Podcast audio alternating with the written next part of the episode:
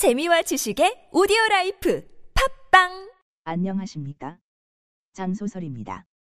이번 주도 잘 지냈습니까? 저의 한 주에 대해서 말씀드리려고 해도 전 전주과 크게 다르지 않는 한 주를 보냈습니다. 좀 재미있는 이벤트를 만들려고 해도 건수가 생기지 않네요. 다만 오랜만에 동네 뒤에 있는 산에 올랐다가 왔는데 오랜만에 등산을 해서인지 온몸이 풀려서 제멋대로 움직이네요. 그래서 느낀 것은 꾸준히 운동을 해야겠다는 결심을 했는데 언제까지 갈진 저도 모르겠습니다. 여러분은 재미있는 한 주를 보냈으리라 생각하고 그럼 바로 소설 내용으로 들어가겠습니다. 재미있게 들어주십시오. 소설 시작. 공사회, 공의장, 고난의 시대. 공의장 두 번째 이야기. 이상한 경험. 그날 오후 5시쯤 채원은 선혜를 만나기 위해 집을 나섰다. 선의 회사까지 가기 위해서는 1시간 정도 거리지만 서점에 가서 이것저것 책도 좀 보고 새롭게 나온 미스테리 관련 책이나 입자물리학 관련 책이 좀 나와 있나 싶어서 일찍 나셨다. 서울 방향으로 가기 위해서는 집 앞 큰 길을 건너서 9,401번 광역버스를 타야 했다. 채원은 큰 길로 가서 길을 건너기 위해서 횡단보도 앞에 섰다. 거기에는 여러 사람들이 길을 건너기 위해서 모여 있었다. 사람들은 자기들만의 얘기로 시끌벅적였다. 그런 가운데 채원은 3분 정도의 기다림이 무료해서 여기저기 두리번거렸다. 그러다가 무심코 고개를 오른쪽으로 돌렸다. 거기엔 한 50m 정도 거리를 두고 한 사나이가 헐레벌떡 뛰어오면서 누군가에게 손짓하는 것이 보였다. 처음에는 횡단보도 건너기 위해서 신호 바뀌기 전에 뛰어오나 했는데 자꾸 손짓을 하는 것을 보고 누구에게 그러나 싶어 두리번거렸다. 저 사람 뭐지? 누구 보고 손짓하는 거야? 설마 나보고 그런 건 아니겠지? 처음 보는 사람인데. 그 순간 신호등은 녹색불로 바뀌었다. 채원은 아무 생각 없이 신호를 기다리던 사람들과 함께 반사적으로 도로 위로 발을 내디뎠다. 다른 사람들보다 근 한 뺨 정도 키가 큰 채원은 몇 걸음만 나가서 다른 사람보다 앞서 나가기 시작했다.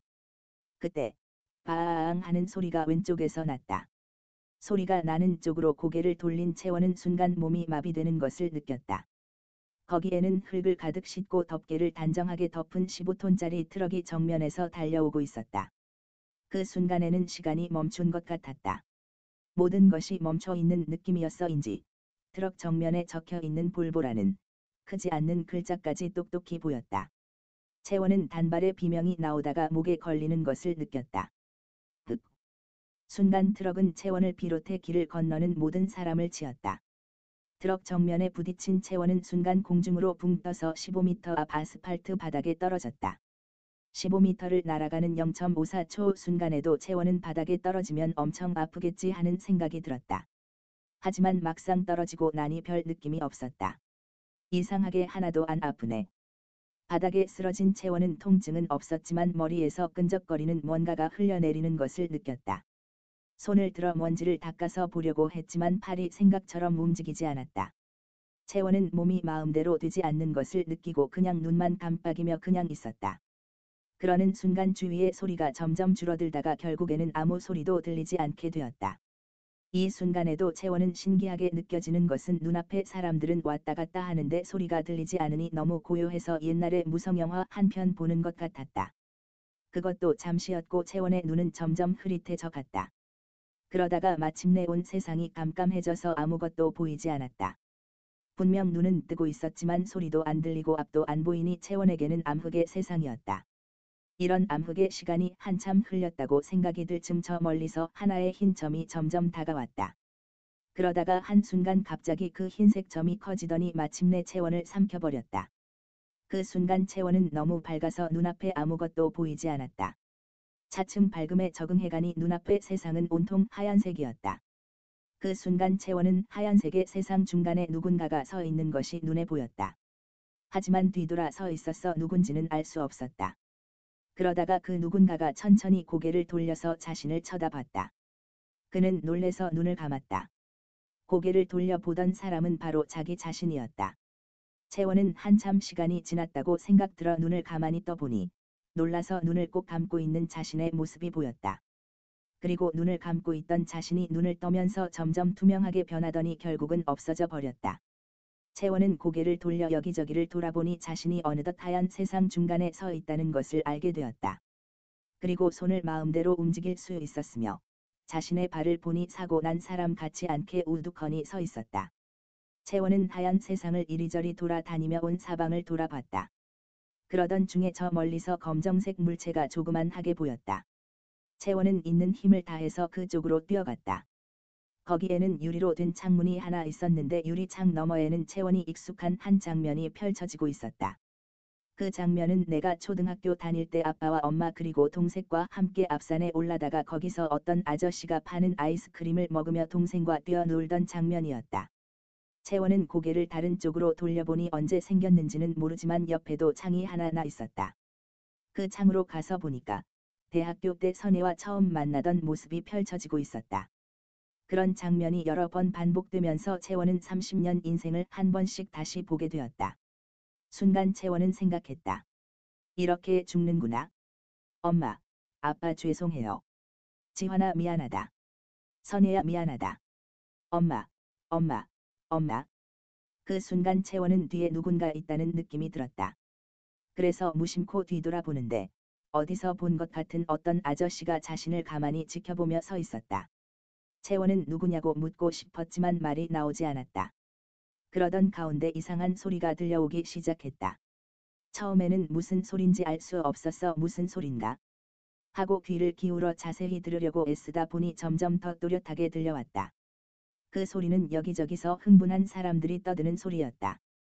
그리고 조금 전까지 눈앞에 보이던 하얀 세상은 없어지고 사고 난 장면이 쓰러진 자신의 시야에 보였다. 엄마야, 큰일 났어요. 여기 사고 났어요. 누가 빨리 앰뷸런스 불러요. 여보세요. 여보세요. 119죠. 큰일 났어요. 여기 사고 났어요. 큰 트럭이 여러 사람을 쳤어요. 빨리 사람 보내주세요. 채원은 이것이 회광반조란 것을 알았다. 이제 마지막이구나. 채원은 다시 눈앞이 흐릿해져 갔다. 그리고 주위에서 시끄럽게 떠드는 소리를 들으면서 서서히 정신을 잃어가고 있었다. 채원이 점점 의식을 잃어가고 있는 그 순간 한 인물이 눈앞에 서 있는 것이 보였다. 그 사람은 빤히 채원을 바라보며 서 있었다. 어 저 아저씨 누군가 했더니 아까 헐레 벌떡 뛰어오던 그 아저씨 아냐? 근데 왜 나만 빤히 쳐다보지? 다만 그러고 보니 조금 전에 하얀 세상에서 날 지켜보던 아저씨도 저 아저씨잖아. 하여튼 웃기는군. 이 세상 하직하는 마지막 순간에 보는 사람이 저 아저씨네. 삐리리릭. 삐리리릭. 삐리리릭. 안 건넙니까? 안 가면 좀 비켜주던지. 젊은 사람이 정신을 어디에 두고 있는 거야? 참나. 횡단보도 신호가 바뀌고 녹색 불이란 것을 알리는 벨 소리가 들리는데도 채원은 뭔가에 홀린 듯이 멍하니 그냥 서 있었다. 그때 누군가가 뒤에서 짜증스런 소리로 말하며 채원을 밀치며 지나갔다. 아 죄송합니다. 어. 어. 저 아저씨? 뭐지? 뭐지? 뭔가 있는 것 같은데, 뭐지? 그러고 보니 저 아저씨 조금 전에 저쪽에서 헐레벌떡 뛰어오던 그 아저씨 아냐? 언제 여기까지 왔지? 꽤먼 거리였는데. 채원은 뭔지는 모르겠지만 조금 전에 여기서 뭔가가 발생했던 느낌이 들었다. 하지만 그냥 느낌이었다. 그러다 보니 뭔가가 께름칙하지만 그냥 고개를 갸우뚱하며 횡단보도를 건너갔다. 채원이 횡단보도를 건너가면서 봤는지는 모르지만 채원 왼쪽 옆에는 큰 트럭이 비상 깜박이를 켜고 서 있었다. 그리고 트럭 주변에는 운전자가 왜 고장 났는지를 모르겠다는 표정으로 왔다 갔다 하며 여기저기를 살펴보고 있었다. 소설 끝. 이번 주도 들어주셔서 감사합니다.